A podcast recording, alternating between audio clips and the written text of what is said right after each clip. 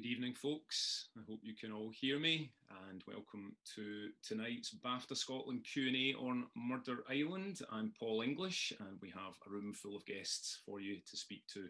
Murder Island, an STV Studios production for Channel 4. Uh, today's session is part of BAFTA's Learning, Inclusion and Talent Development Programme, aiming to inspire industry practitioners, emerging talent and the public through sharing craft insights championing underrepresented voices and exploring key issues in the industry. To catch up on any previous events, head to the BAFTA Guru YouTube channel and BAFTA SoundCloud. I've got one or two housekeeping notes for you uh, before we kick on. Please feel free to ask questions at any point and I can put as many of them as I can to the panel afterwards at the end of the session. You can send them in via the Q&A function at the bottom of the screen. Closed captioning is available now, which you can turn on by pressing the CC button at the bottom of your screen. And now please welcome your speakers for the next hour. Renowned crime writer Ian Rankin. There he is. Welcome, Ian. Police expert Parm Sandhu. Hi, everyone. Hi, Pam. Sorry, I've just realised I look like I'm conducting a seance. There's an element of makeshift going on here. uh, in keeping with the tone. Um, executive producer and creative director of Factual for STV Studios, Craig Hunter. Hi, everyone. Hello. And senior commissioning editor for Channel 4, Madonna Benjamin. Oh, well, Madonna. Coming. Hello. Hi. Now you see her, now you don't. Uh, welcome, folks. Great to great to have you all along with us tonight, um, and welcome to our audience as well. So, Murder Island transmission details Tuesdays at 9:15 p.m. and on all four. Many of you will already be familiar with it, and we're no doubt up to speed with the latest twists and turns in the series. But a short series synopsis for those that aren't. Shot on the remote Scottish island of Gigha this six part series is based around a murder plot written and developed by this evening's guest Ian Rankin, which sees eight members of the public take on the role of detective and lead their own investigation. Our am- amateur detectives are competing to solve the crime and build a watertight case that can stand up in court, all under the watchful eyes of some of Britain's leading investigative investigative officers. It's described as an innovative blend of factual drama and competition, unlike anything that we've seen before. And Ian Rankin has already said that the story of Charlie Hendricks' murder is one of the twistiest plots he has ever created, Ian. You've been held to that. And indeed, Murder Island has got the viewers guessing along with the amateur detectives on social media. It was the first series commissioned from Channel 4's Contestable Fund, which aims to find innovative channeling, channel defining content very quickly about our amateur detectives. An engaged couple from London whose idea of a perfect date night is studying a murder mystery with a notepad and a bottle of wine. Two brothers in law from London and, and Edinburgh who are determined to make the patriarch of the family, a serving police officer, proud. Two best friends from Staffordshire who have helped each other through the ups and downs of family life, divorce, and bereavement during their 30 year friendship and who believe that their life experience, coupled with their love of detective novels and TV dramas like Vera, will be invaluable on the island. And finally, two 20 something best friends from Hastings, one of whom works in a pub and has just completed a private investigation course, while the other works for a property lawyers and will soon begin an open university criminology course. Yes, folks, there has been a murder. This is the Great British Bump Off. Hey. Thanks. First question was that you that responded there, Ian or Craig? Yeah, that was me. That was me. Okay. Uh, Craig, we have the first question for you and Madonna. Madonna, how did the idea first come about? Well, it started with Craig and then it came to me. So I'll let you start, Craig. Okay. Well, um, as a development team, we were really interested in the world of forensics and policing and murder investigations and these sorts of things. And I guess, like every production company that's up and down the country, you're always thinking about how you can do these things slightly differently. And I've always been really interested in competition formats because I think that competition or the artifice of a competition is a really good way of getting into otherwise closed worlds. Another one of Madonna's shows, just to spare her blushes, would be SAS Who Dares Wins, which I think is the perfect example of a long running format where you get access into a privileged access into the world of the special forces. So we wanted to do something that was going to be inspired by that, but looking at the world of detectives and um, and murder investigations. So when we initially started to look at it, myself and our director of development, Lucy Hazard, we wanted to create a competition that would allow the audience to take part. Because I don't know about you, but I always, when I'm watching uh, crime box sets, turn to my wife and say, could you solve that? Could you could you be the could you solve a murder? Do you have what it takes to solve a murder? And so that's literally where the idea first came from. Madonna, what was your reception? So the idea came through the door uh, alongside a number of other contestable plot ideas, and there were a number of us looking at these ideas. So there was Kelly Webb Lamb, Elisa Pomeroy, and Haji Chokar, who was across Murder Island. And I think when it came through the door, we all kind of looked at it and thought, this has got something really special about it. It's ambitious. It's um, it's really innovative.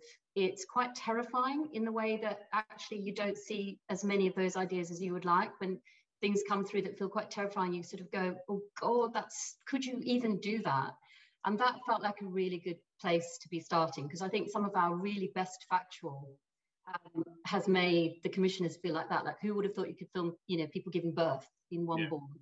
Who would have thought you could film like A and E ward? Who who would have thought first dates? You know, you could film hundreds of dates. So th- there was that sort of sense of could we even do this? So it was that blend of drama, factual, um, Ian as writer, competition, um, a sort of impossible combination. It was a bit like, yep, we'd re- we'd really like to give it a go. So it was we did and we loved it working with you guys and then giving it a go, uh, it opened the door to, to one to one Ian Rankin. Uh, the, the, you know a, a, name that's not necessarily um, a name that a lot of people would maybe have expected to be taking part in something like this. Scene, how did it come about? It came about because I had just finished a project. I was sitting on my hands. We were still pretty much in lockdown. I couldn't go on holiday.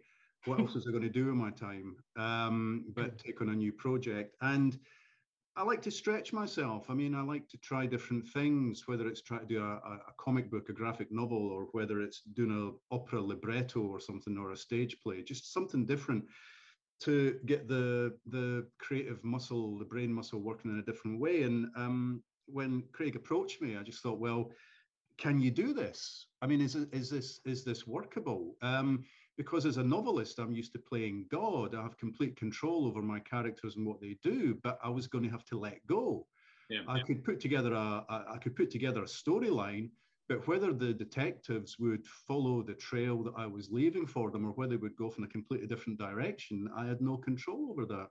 Um, so you know, it was it was terrifying. I mean, they they might have been brilliant detectives and worked at the first ten minutes.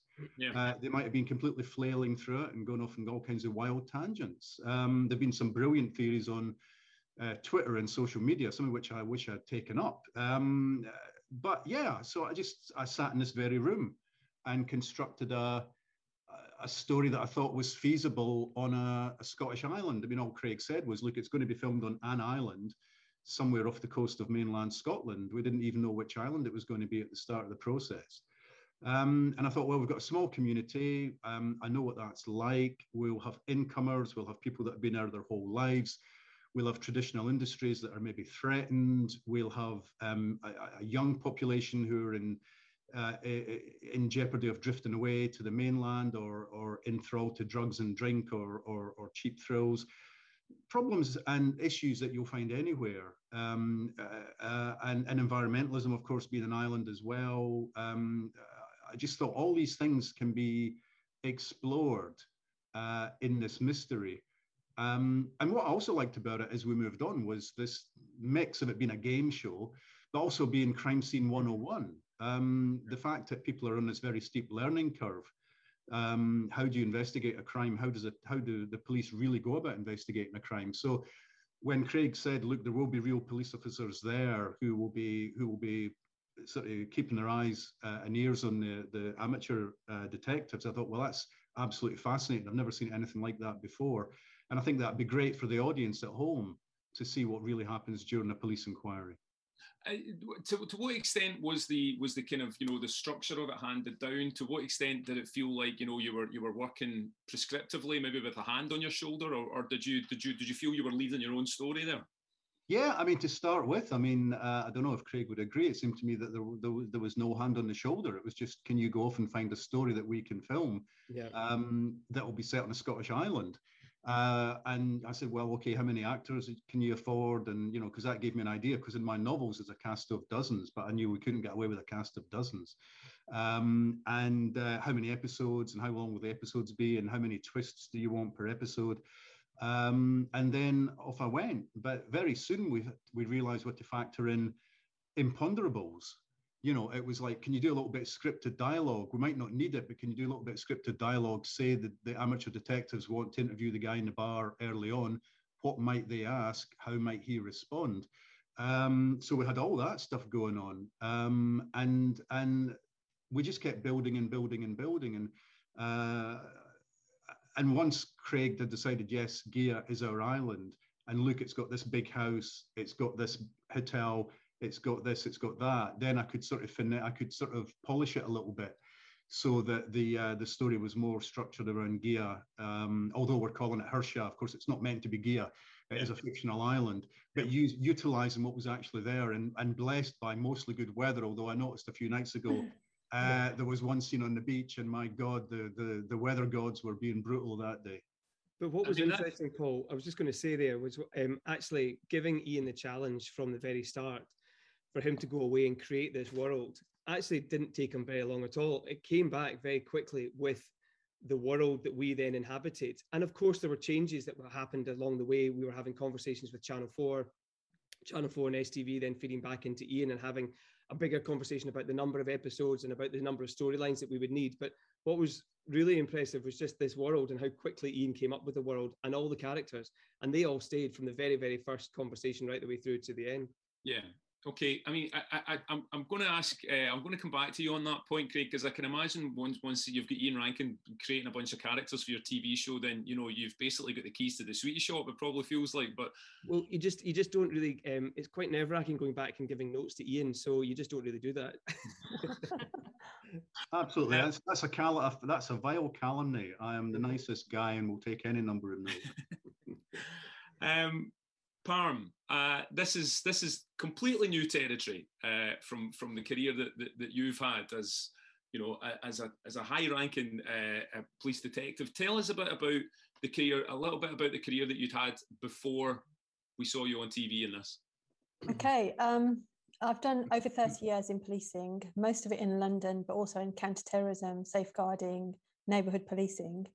And I had, you know, building on the theme, I had just left after 30 years of quite intense police experience. And I got a message through LinkedIn. And um, I thought it was a wind up. I actually thought it was a wind up because I've never been involved in anything like this before. And I actually spoke to a couple of my um, colleagues and said, What do you think about this? And then I responded, and then I was given that that story. At that point, I, I didn't know it was Ian Rankin. And so I was just given this basic outline of what was wanted and whether or not I could do it. And then after that, I had to go through these grueling um, interviews and little audio clips and turning up here, there, and everywhere and walking down the street 20 times and then speaking these lines. And then from there, I just got captivated, absolutely captivated with it. Because for me, the difference is the fact that we as ex-police officers were going to be tutoring the rookie detectives yeah. and that tutoring was then going to be filtered into the audience as well yeah. so you almost got that audience participation and i know that from my own house and um, i've got an adult son um, so i have a group of 20 year olds turning up in my house every tuesday night and they're all discussing theories and can you give us a clue and i'm no i'm mm. not going to go there so i know it's captured the reality TV side of it, but also the or the audience participation because they are they've got notes, they've they've got books. They're actually yeah. they've put money on who they think it is, which is and so for me it was and then the next step for me was when they started talking when Craig started talking about um it was Ian Rankin. Sorry, Ian, I'm talking about you as if you're not here. Um, I've always been a big fan So I started getting the books out, thinking, oh my God, because one thing that you may or may not know is that we didn't know, uh, uh, you know, we were as much in the cold as the rookie detectives were. Yeah. So we had reputations. You know, I had a 30 year career and I'd done pretty well. Yeah. And I didn't want to be the one with egg on my face at the end of it to say, we never got there in the end and we couldn't solve it. And I knew that Ian would have the twistiest plot. But it Yeah. was it was nerve wracking. And Madonna uses a good word there, terrifying. I was terrified, absolutely terrified.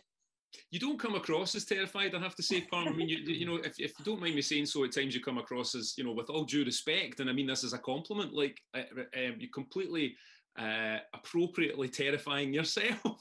and there's there's quite clearly an element of you getting into character. How did you how did you kind of because it seems it seems that, that you know uh, you you you kind of you play that part really convincingly. But you know, for me, it wasn't getting into character because one of the things that they did was they created these scenes. When I say they, I mean Craig and the team. They created these scenes that were really, you know, they were realistic. They could be believed. And then when you're standing in front of a group of people, that was my bread and butter. I used to do that.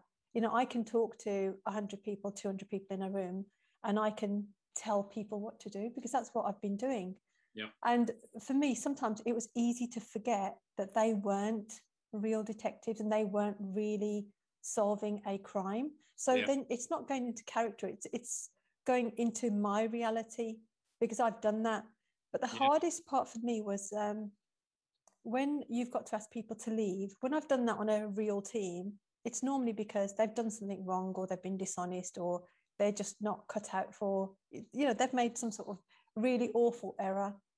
These individuals hadn't had any training, and Mhm. we were literally drop, dropping them into these big scenes, these huge learning curves that you normally wouldn't expect individuals to do, not without appropriate training. That was a big ask. It was a really big ask.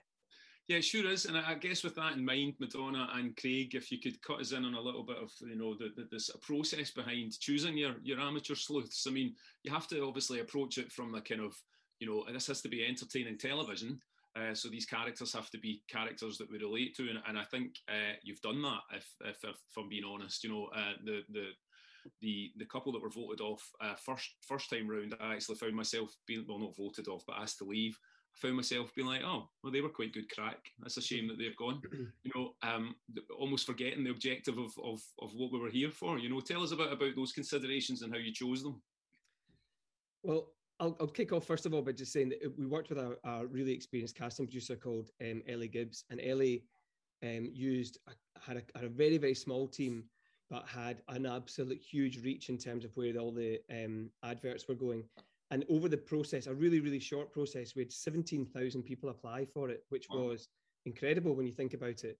To go from seventeen thousand down to eight, four teams of two. Um, one thing, uh, speaking on behalf of the channel, the one thing that Channel 4 were very keen for us to do was deliver on um, uh, contributors who really had a skin in the game, who really weren't just going to be on this because they wanted to be on telly, but they had they were good characters, enjoyable characters, fun to watch, but they but they also had a real vested interest in it. So um, I would say that when we started to whittle the numbers down and get them onto Zoom calls, again, another good benefit of lockdown was that we're all au fait with Zoom. So we were able to cut through a number of the interviews really, really quickly, but then present that back to the channel. And then there was always a collaboration around who were our favourites. Yeah, I mean, and with any series like this, you know, what, what we're always looking for is relatability. So, you know, when Craig and the team came to us with all these people, and we were always looking at casting tapes, um, you, you know, you want you want everybody to feel represented by someone who's who's on the island, right? So we needed diversity uh, across the team. We needed age range. We needed uh, different skills, and you know, obviously it's a really hard balance to get because when you when you sort of start getting people that are too clever, I mean, we we had a few of those, didn't we, Craig, where people Yeah, were really super super clever, and it was like um, that that that sort of could just sort of t- tilt it too much in in in in in the sort of direction of kind of you know they've done it before. So you want to feel Yeah. like they kind of could you solve a murder and that feel like a genuine question. Um, so I think it was getting that kind of entertainment and people who genuinely had skin in the game. And I think each and every one of them did for the reasons that you read out at the beginning, Paul. Uh, they were either sort of doing a, you know, the, the two girls um, from Hastings. I mean, they were brilliant in their casting tape because they talked about sort of spying on people in the car park, you know, and just delicious things like that that made them feel like they were sort of genuinely curious about stuff. Yeah, um, had, you met them before, feel... Pam? Pardon? Sorry? I'm, I'm, suggesting you might have met them before if they were spying on people in the car parks.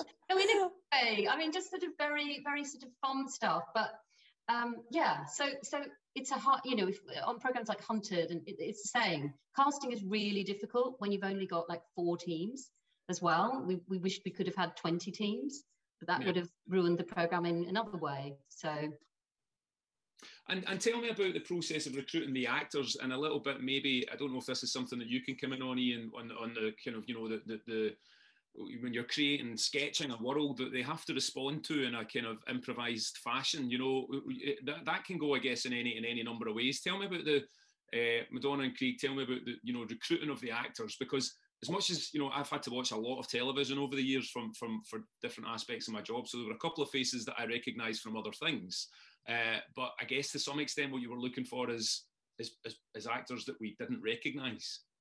I don't know. It was interesting. We did have one conversation quite early on as to whether we did want to have recognisable actors in it, but then we realised that in order to achieve what we were asking them to do, which is a huge ask. I mean, it was a massive. The actors did an incredible job in terms of taking on their character and really not letting go of their character for an inordinate amount of time because they had to live and breathe that character on the island. But we so we decided to specialize in actors that would be who were well versed on the stage because they would be able to react to things, they would be able to improvise. And so for that, our series director, David Clues, worked really closely with a casting director in Glasgow called Laura Donnelly to find actors that would be really, really responsive to this sort of to this world. I mean, and then we went through the, the usual sort of casting process in order to make sure that we would get people who would fit into the characters that Ian had created. By this time, when we're casting for the actors and we're casting for the for the for the cast, um, we were we had a really good idea as to who we were looking for because of the um, the characterization that Ian had provided, but we just needed to make sure that they had the wherewithal to be able to respond to any question that would come at any time, and that was something that that we knew was going to happen. So in order to do that, we we workshopped them for a really long time. We workshopped them in Glasgow in the in the Crowne Plaza Hotel before they went to the island. Then they got onto the island and we workshopped them even lo- even longer on the island before the detectives arrived. So you can imagine at the point that the boats are coming in and the detectives, our rookie detectives are coming in, yep. the, the actors absolutely heightened. You know, the, the, the atmosphere was really electric. They were fully in character. They'd spent about two to three weeks on the island prior to them arriving. Okay. So they were just ready for it to all kick off. An actor's dream, I guess, in some respects, yeah. to like, you know, ma- maintain that kind of, you know, altered reality for that length of time. Totally, and and and after lockdown as well. So in many respects, these are they've been locked down for a long time. They hadn't been traveling or touring on stage. So when they came onto the island, I mean, they gave it their all. Um, so no, they, they did a fantastic job. And one of our really worrying, uh, the, one of the worrying aspects for us about the acting was not the acting per se, but it was when the factual met the acting, and we were really, really nervous about how that would work out because that felt you know really original and really untried yeah. So when we first went into the edit and saw those scenes where the detectives went in, we were hugely relieved because they actually they were sort of when you got to that bit in episode one, it was like one of the best bits because they they really it feels quite it feels very believable and you're not sort of questioning it too much. So that was a huge relief when we saw that that was working as well as it was. Yeah. Ian, can you tell us a little bit about that? I mean, did you need to? I guess it's almost like you're you're writing around all sorts of possible re- imagined reactions or imagined questions, imagined scenarios that the amateur detectives might might you know might produce. Well, I mean, I you know, I, I I came up with a cast of characters, a cast of necessary characters. I thought, okay, who would who would be interesting to be on this island? Um, you've got people that have been there their whole lives. You've got incomers. There might be tensions between them the incomers might have secret pasts or pasts they're trying to get away from. Um, there, there will be you know, people will have had affairs on the island. Um, people will have been keeping secrets on the island. Um, there'll be youth with chip on their shoulder. There will be environmental activists, possibly that are either on the island or coming to the island. Um, and what we did, what I got from the get-go was the notion that some big landowner is trying to build, buy up more and more of the island so they can build an eco resort, as it were, um, with they think the island's best interests at heart. But if you're living there, you might not think that. So you've got tension straight away, um, and you've got a cast of characters straight away that you're quite interested in, or you should be interested in. And I thought, okay, what have we got? We've got a post office come shop, probably. We've got a hotel come bar. Um, we've possibly got someone who goes out um, and catches lobsters or scallops or whatever, a kind of fisher fisher person. Um, we've got a small school, so we could have a teacher. Um, the teacher could be in a relationship with the guy who runs the bar slash owns the hotel. Um, the woman in the post office might be separated from her husband. Um, she might have a, a, a, slight fling or potential love interest with one of the incomers and I sort of, that's what I kind of gave to, to, to, to Craig and his team. I said, look, you've got this. And when you've got human beings who are intrinsically interesting, um, you've got drama from the get go. And of course, once you introduce a murder into that, it shakes everything up. And mm-hmm. people who have secrets suddenly are afraid that those secrets, even if they have nothing to do with the murder, will come to light. Yeah. And so, and so, everybody in some way on the island is hiding something or potentially hiding something uh, which makes for drama. I mean, it makes for tension, it makes for drama. The actors had to be incredibly um, light on their feet. Yeah. Because because not only did they have to be in character, they didn't know, you know, unlike working with a script, they were working with a rough idea of what kinds of questions might get thrown at them, but they but they had to know roughly how to answer. How much information are you going to give? Yep. Uh, what are you going to try and hide? Do you want to hide stuff, but let the detectives have an inkling that you're hiding something? Um, so all of that was actually in the hands of the actors, and I had no. I mean, this was all gone. You know, I was I didn't set foot on the island. I was invited, but I didn't go. And whenever Craig would phone me up or or Zoom me, uh, I was just so relieved that the plot was working, um, and that the characters were working, and the situations were working, and the various twists were working, and that was such a a relief to me because it could at any moment the whole house of cards could have come down. Yeah, it was, of course. It was quite, int- Paul. The thing I would say is that you knew it was working when, whenever we came back to the main house after we were out and about filming with all the teams, and came back, and I would find Parm, Simon, and Maka with their own flip flip chart, trying to work out who the killer was. It was brilliant. They were way off, actually way off. They didn't have a, they didn't have anything on it. Well, knew it was working when they were still puzzled.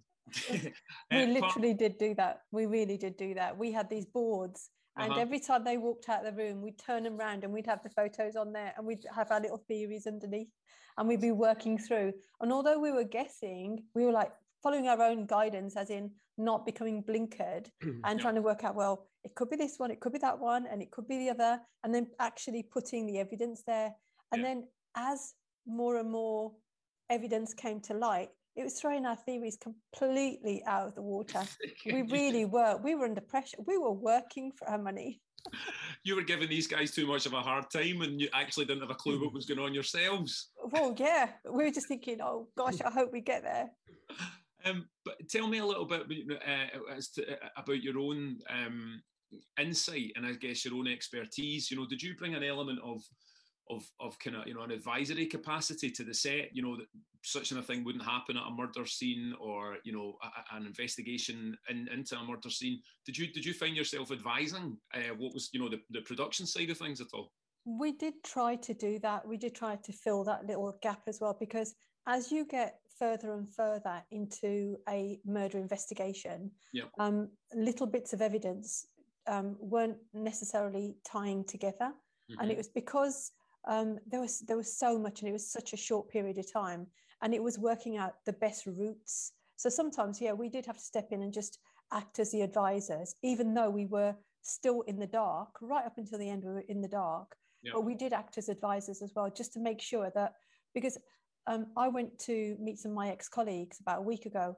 and even they believe that the the actual plot and the how realistic it is is very very good and that's because we all did sort of band together to make yeah. sure that it didn't become um, like a bit of a joke because it yeah. we had to make sure it was as, as realistic as possible so that even real police officers who are serving now were following the clues and thinking yeah that's realistic that would happen and you would have to wait for the i don't know the cctv to come back or you would have to wait for the phone records to come back you wouldn't have all of the information right on day one so all of that made it very real to us and to people like us who are watching it and who and part of the audience is police officers believe yeah. it or not yeah of course of course yeah, yeah. it's like I, I, sometimes find myself when i'm watching something that has mm-hmm. depiction of, of the world of journalism in it and you know I find myself screaming at that, that, that wouldn't happen. That can't happen. You know, and I, I guess there'd be, there would be there'd be people out there in that world saying the same thing. Potentially, yeah. you have to bear that in mind.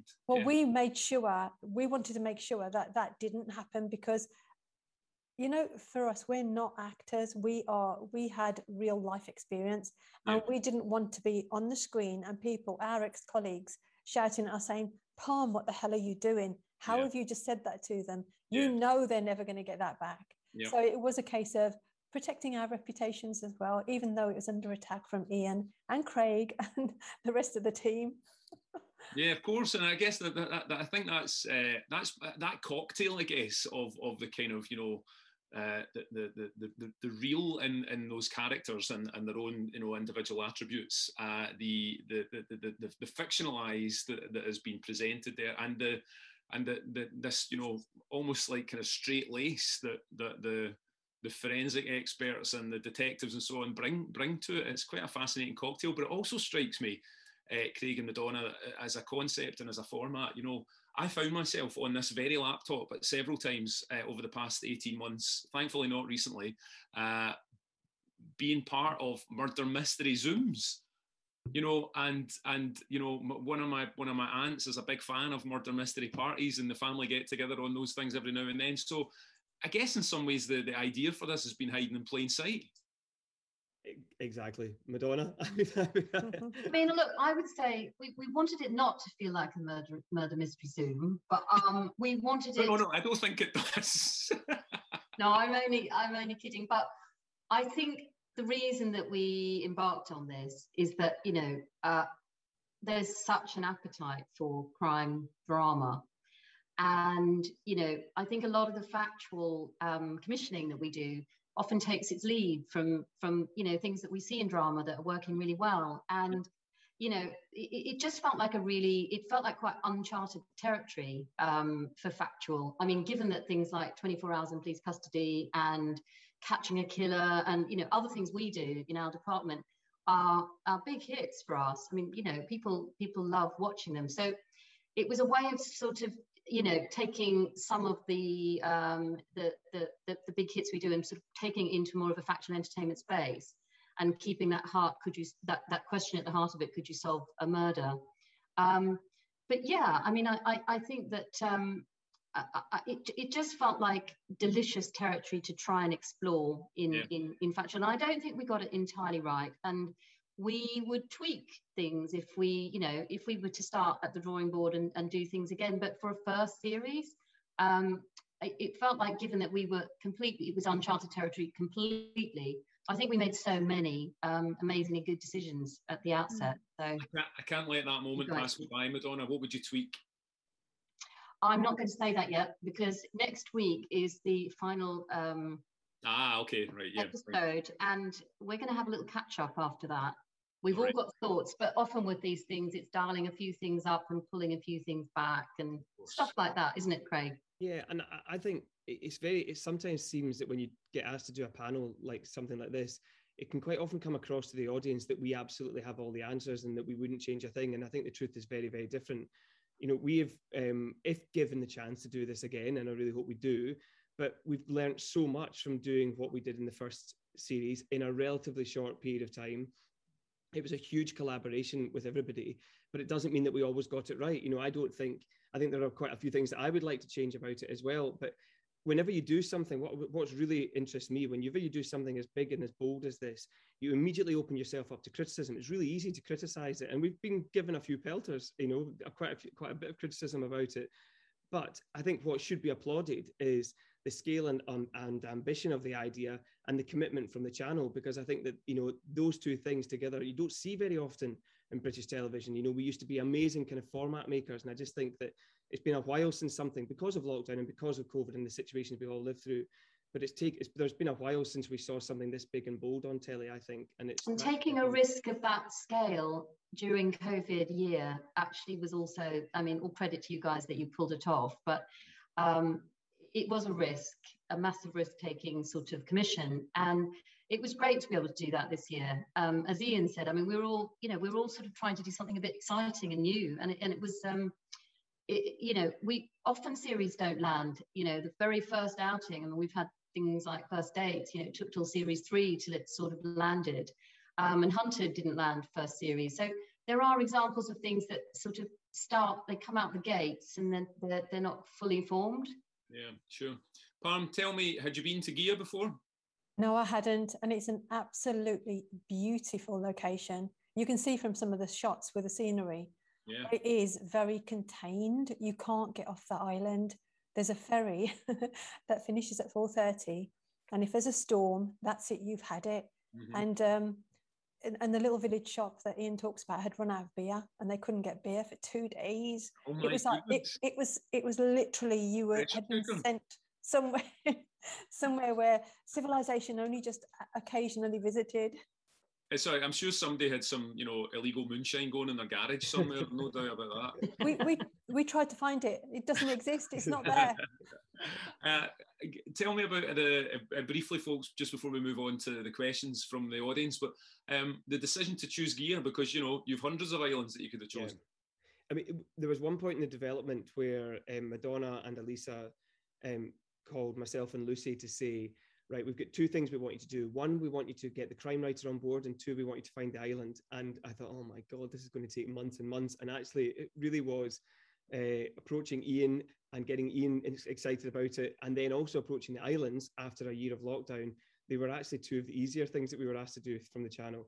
But um, I think the the idea of Gigha, I visited Gigha the October before with my family, just as a day trip. Um, and that had all kind of lodged in my head. And but the main thing for me, there were three main things that we were looking for in the island. One was proximity to Glasgow because we wanted to make sure that we had um, accessibility and it was going to be easier for getting people to and from Glasgow to Gigha.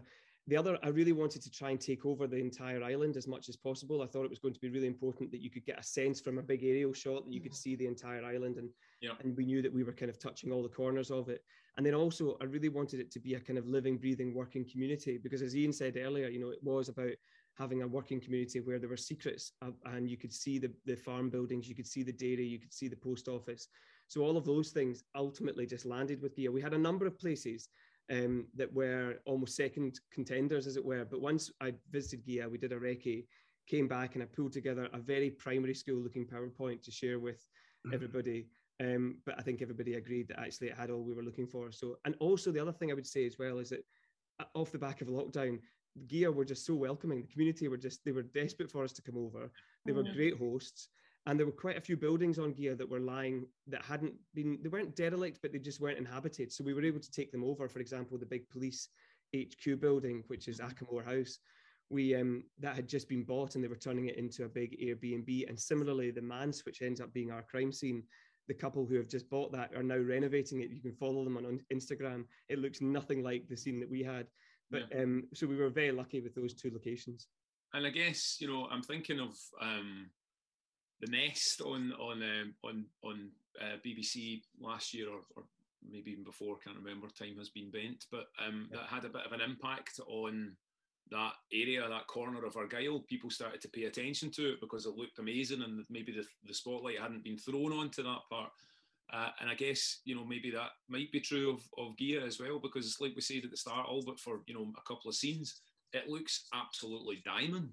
Yeah, mm-hmm. I mean, I, I think um, the, I love the west coast of Scotland. I'm, I visit it regularly. The idea of the island actually came when I was on the island of Iona, which is just off Mull and I'd been there and I, I, was walking on the beach with my wife and I said to her, this this idea I've got, I think it would actually be better if it was based on an I mean, I don't think she was paying any attention to me whatsoever, as often the way, but um, I just thought an island gives it a really good sense that nobody's left. The, the killer is still at large. There is a community living and breathing there. But Iona, I think, is probably just a little bit too religious for us. We needed to go to Gigha where it was a little bit more uh, realistic. yeah, there might have been some. Yeah, I can imagine there might have been a bit of inflammation around doing it there. Um, yeah. uh, Ian, tell me, um, any of the amateur sleuths got a bit? You know, any of them could they have been Rebus's number two? I mean, they all had they all had um, they all had uh, lovely qualities to them. I think that the teams were very well chosen. Uh, I was invested in all of them when I started watching the program, and of course was sad whenever a team got knocked out. One of my favourite bits is when um, Simon, real detective, um, actually goes outside. I can't remember if it was Dr. Rocks he takes outside and to give her a wee bit of comfort to find out if she's okay and stuff. Yeah. It was just such a lovely piece of actual human, warm drama within this this extraordinary police drama that was going on. And it was a quiet moment. And I mean, his humanity and empathy shone through. And that was really interesting. I liked it. The real detectives, um, led by Parm, you got a sense of them as well as actually, you know, doing the right thing for the right reasons. They weren't like your Gene Hunts of this world. Yes. Um, nor were they like your Miss Marples or your Poirots. They were they were kind of real people trying to do a real job for the best, you know, for the best outcome for everybody. Yeah. Yeah. Parm, I guess uh, there, there must have been, you know, there must have been a few moments where, uh, uh, you know, albeit you're having to drive the story in a certain way and create a certain amount of drama and so on, but there may be, I'm, I'm wondering, were there a few moments where you thought, that you were surprised by someone's kind of natural detective instincts? All of the teams had some really good qualities and some really good attributes. And that's why I say we dropped them in, you know, right on that cliff edge into that murder scene. And that very first day, it was it was a shock to their systems because walking in and I think two of the different teams walked through the blood blood splatter and then transferred all that blood right across the manse. Yeah. So, so straight away they were making mistakes, but they still had different qualities and they all brought something to the party. And each one of them, and the biggest thing for me was that they were willing to really try hard and give it 150% because they did all really try hard and it was very challenging for them you know and they did listen to the tutoring and for us as well it was quite emotionally um, impactful as well because we felt for them because we know that normally you would have x amount of months training before you were mm. asked to do what we were asking them to do so it was it was it was there were those emotional bonds that we had with them as well as admiring them for actually trying and giving it a go. And I think that's part of what connects viewers to it because we feel for them as well because we imagine ourselves being in that situation where we're faced with, you know, a team of of high-ranking detectives or ex-detectives who have, you know, seen things that the rest of us would only see in our nightmares, and and they're, they're you know, and they're giving us a bit of a ticking off for it, you know. Uh, yeah, I can only imagine how that must feel. Anyway, folks, listen, thanks very much. I'm going to move into the uh, Q&A section. We have about 10 or 11 questions. Optimistically, I'd like to think we make it through them all, but who knows? Let's crack on with Sarah Cowie, uh, who asks Would you consider including the viewers for a more interactive experience? Do you have any ideas how this could work? Um, I, I do actually. I think there is a way where the, we could potentially drop evidence for the viewers at home as and when it's received by the um, uh, by the detectives on the program. So when you watch it, if you're playing along at home, then you you could see the evidence. So eh, CCTV footage, forensic reports, phone records, and that sort of thing could land at the same time. Um, the the team behind the marketing team who worked and the social team who worked on this behind the scenes were phenomenal. They had their work cut out for them because we had relatively no time to turn it around. But if we had more time, perhaps maybe next time that would be a good option. Okay. Um, Kevin Williams asks, uh, did Ian write various scenarios in order to react to what the contestants did? We've touched on that a little already, Ian, but I'm wondering if there was, you know, anything that you'd written that kind of got scrunched up and thrown away because it wasn't needed. Oh, tons.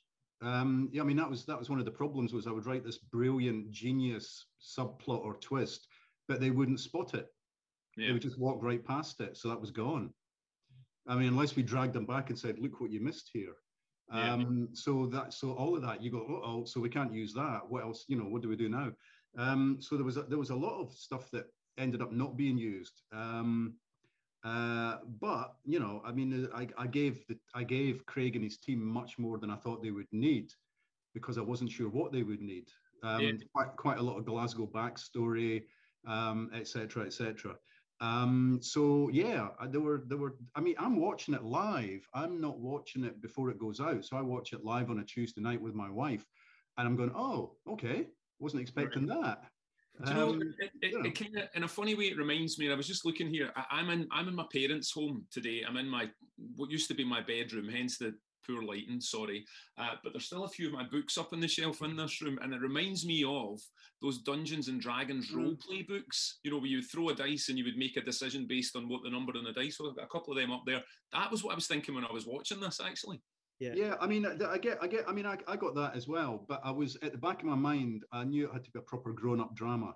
Um, it isn't a Cluedo. It's not a game of Cluedo. And I was very heartened when Craig said, "Oh, by the way, Ian, it's post Watershed." go for it. Yeah. Um, so you could bring in sex, drugs, and rock and roll, swearing, yeah. all sorts. You could bring in you could bring in all these adult themes yeah. that possibly wouldn't have been if we'd had the Bake Off slop. Uh, quite a lot of that would have had to go. Um, let's. Uh, that's a good one from Alan Stewart. How much latitude was given to the actors in terms of how to reply to a completely unexpected question by a contestant? You know, you can't, you cannot uh, sort of, you know, plan for all eventualities in that respect. I guess. It, do you know it, it very very rarely happened um, the way that the, I mean, we didn't control the detectives. The detectives very much had their own um, narrative in terms of what they wanted to do and who they wanted to go and see, but they were so invested in the story. I mean, even if you can imagine a time when you do say to the detective, you, you do have to kind of reposition, or you have to get more camera equipment in, or you have to light something really, really quickly.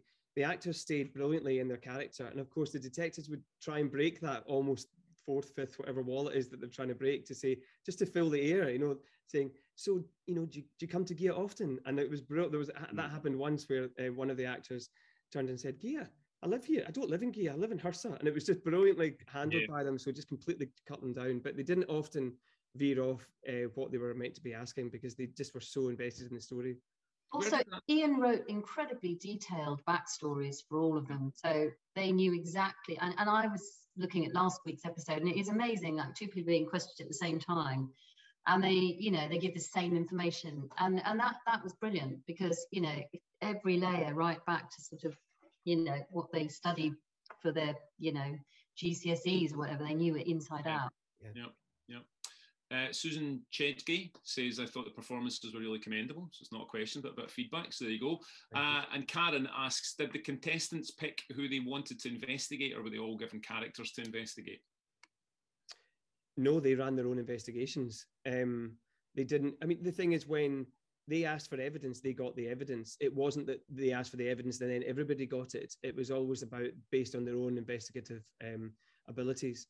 So they could actually they could have been going after the same people. This is something we were really worried about actually, and we modelled this through for quite a long time prior to going to the island. What happens if two teams want to end up going to see one, and we would have to then almost put rules around it, like you can only see one person for 20 minutes and then go and see another. None of that actually ever came to the fore because there were so many different leads that had been created by Ian that actually, even when all when everything is pointing towards, for example, um, a Jean in the post office, there would always be a team that were away off at the south end of the island, away off to try and find something else completely different and completely unrelated. So we never found it that they were they were queuing up to go and interview somebody. Um, so that was that was a bonus. Okay, uh, Christian Aurora, a very topical question given what's going on in Glasgow at the moment. All the major UK TV companies committed yesterday at COP26 to more climate crisis storylines in their programming. Did Channel 4 ask for the eco village element, to the story, or was it something that Ian wanted to include? Ask Krishan. Oh, that, that was me. I mean, that was right from the get go. Um, I, you know, I, I, was asked to think about a murder mystery on a Scottish island, and the eco thing came to me quite quickly um, because of land ownership in Scotland and in the Highlands, and because I knew that some islands had had community buyouts or were in the process of trying to have community buyouts um, because I, I, knew about big landowners from overseas or from outside Scotland who were buying up huge chunks of the Highlands. Um, and some people were happy about that and some people less happy. I just thought, well, that's topical. Um, it's important. Um, and I wasn't thinking of it as being, let's be right on and, and do a nice walk thing. It's just something that is actually current and it's something that I'm interested in. So, yeah, of course, I brought it in. Okay, great. And when we saw that that was part of the story, we actually loved it because we knew it would be transmitting in October. Same, yeah. So the timeliness was great for us. Any better, yeah. Uh, Justin Scroggy asks, uh, I'm interested in the game rules. Were the actors instructed not to lie? Um, were they instructed not to lie? They decide the actors themselves decided um, quite early on that they would only give information away as and when they were asked and pressed for it. There are a couple of stories where, and a couple of times during filming, that the actors are not telling the truth, and it wasn't based on the fact that we had told them that to told them to lie about it, because that would have then interfered too much with the rules from our side of things. But they did it in a way that they felt that their character would not, not necessarily want to give away that piece of information. And the bit that comes to my mind is when Logan is um, out smoking a joint at the top of the Standing Stone, didn't say where he was that night because he didn't want his mother to know that he smoked weed. Um, so that was a very natural thing that he would have wanted to do is just hold that piece of information back. But we didn't say to them that they had to lie, no. The other thing that happened, Craig, just to jump in on that, was that Jean in the post office, for example, um, she didn't lie, but when the two boys asked about her lesbian relationship with Charlie, because they were so sort of heavy handed about it, her character type felt that that was just not the way to approach her about something so personal. So she clammed up. Now, that was because they weren't asking the right question, is because they were asking in a really quite aggressive way. So then she did open up later on to one of the other detectives who, who was more gentle and, you know, went about it a different way. So that was quite interesting. Hmm. Their characters sort of related to you know how much they give away. Yeah. Um, Katie Russell, uh, one for you, Parm. Uh, can you go straight in as a detective, or do you work your way up from normal cop first? You can actually go straight in as a detective now. You get loads of training as you join. It used to be that you had to do two years in a uniform, uh, walking the beat before you could become a detective, but that has now changed, and it and it's to make the police service more attractive to people who do want to specialize in in the investigation side of it. So yeah, you can join. Anybody can join as a detective. Thank you, Kevin Williams. Were any of the video scenes filmed after the initial filming to help round off the story? So, yeah, good question actually, because the way that we structured it was that we filmed initially with all of our detectives and the actors, and then we had all the drama sequences that we filmed later. So it was always the idea that we had a set number of drama scenes that we wanted to get. They were our kind of banker, our core drama scenes. But then, of course, if there was anything else that had come had come up through lines of questioning or any investigation, then we would tie that off with a scene, uh, a drama scene later on. So we filmed the factual first, and then we filmed the drama. Okay. Technical. All right. Um, Karen asks, who decided when the clues would be released? Was it in Ian's script, or did the producers decide? Um, again, it was, bit, it was both. To, yeah, it was both. It was it was down to um, and also what Parm said earlier about the fact that if if there was certain evidence that they wanted back, for example, the forensics, we we had a forensic specialist who was on site with us who was actually advising us. So we would get the clue from Ian, but then we would also have to work out with the experts when we could actually feasibly release that. Now, bearing in mind we only had a short period of time, but it all seemed to work in Parm, didn't it? We actually mm. tried to tie it in as, as closely as possible. So it was realistic. I mean, one of the good ones was the, the phone records, and it was trying to give it give them the phone records in a format that they could understand, and that would be quite close to how real phone records would come to you. Because otherwise, if they'd have just got a huge pile of paper, um, they would never have had the time to decipher and go through everything. So it did actually work in a timeliness fashion, and also on the reality side of it as well. Speaking as speaking as a as a crime novelist, I actually enjoyed the scenes where real lawyers arrived to defend their clients and just would say, just say no comment. And my wife's sitting looking at me going, if you put that in a book, it'd be boring as all get out and you wouldn't learn anything. How come it doesn't happen in your books? I'm going, well, my books aren't as realistic as this. Right. You know, in my books, the, the, the, the person being interviewed always opens up. They don't just sit there and go, no comment. But it does happen. It's incredibly frustrating, whether you're a, a real police officer or whether you're a, a, a contestant on a game show when somebody isn't answering your questions, it is incredibly annoying. Yeah. It was really interesting, actually, just talking about the, the, the experts that we had. So we had Bobby Reid, uh, and we had Amar Anwar and uh, Claire Mitchell as well. But they were giving us their own expertise as well into that. They were feeding into it, which was brilliant because obviously having that knowledge, I mean, the, the amount of expertise that we had in the room talking about certain scenarios and certain um, events was invaluable. Mm. But again, they advised us as to when we can say certain things, but also they advised their own their own actors or the actors that they were representing to no comment. And we were thinking sometimes we, we've got to get off this island. But even with us, they didn't trust us. And it was like, they're the police officers, we're the lawyers, and we're not going to share our stories because we felt we were all competing against each other as well. As in, they were actually representing these people. So yeah. it became very complicated. Um, how long asked well we've got time for another couple more uh, margaret hacking asked how long were the detectives given from start to arrest and what happened to all the extra hours of questioning? All the extra hours of questioning are sitting on the cutting room floor. Um, uh, can imagine even within the interview room um, there was a that we didn't put a time limit on how long they were wanting to interview them for because they didn't have that long to prepare for it so they would go in there and they had a number of questions that they were going to ask specific to the storyline that they were chasing at that particular time. But um, but quite often it would veer off course. And and in the edit, what we've had to do is just make sure that the narrative for each of the actors stays absolutely clear. Very and it's a bit of a maze at times. But um, they weren't given a time limit as how long they were going to interview them for in the in the interview suite. Okay. Uh, Nikki Parrott asks Parm, uh, after this experience in telly, would you like to do more? Well, I'm waiting to find out if there's a second series, and then if there is, I'll be putting my hat in the ring. uh, I'd love to. I would absolutely loved it. I adored it. And as Craig says, the villagers were so welcoming. The team, the actual crew, it was an absolutely um, amazing experience and something that I had never thought as a career police officer that I would ever actually go through. It's wonderful, absolutely wonderful of course.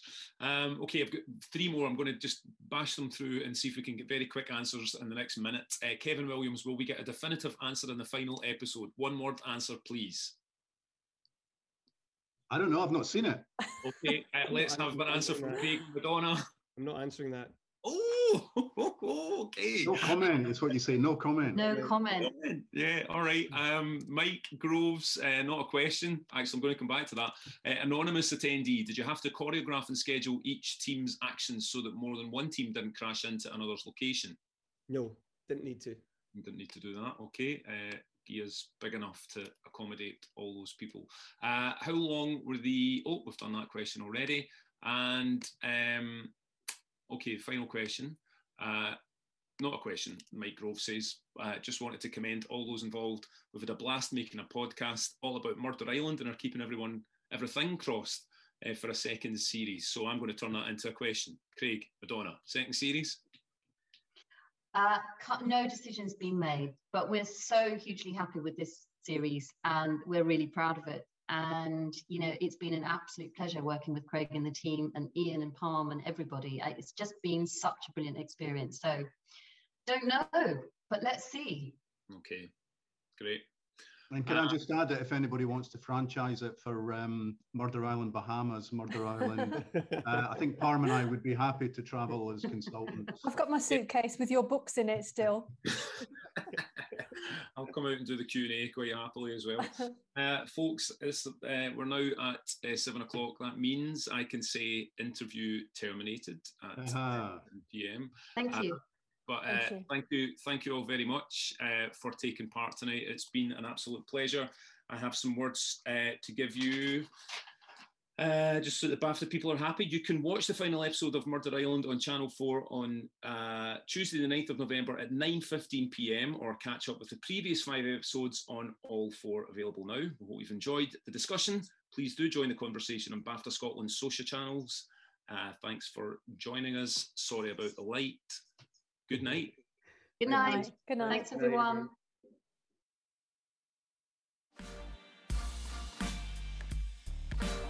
For joining us, and remember, you can listen to previous BAFTA sessions and podcasts at guru.bafta.org.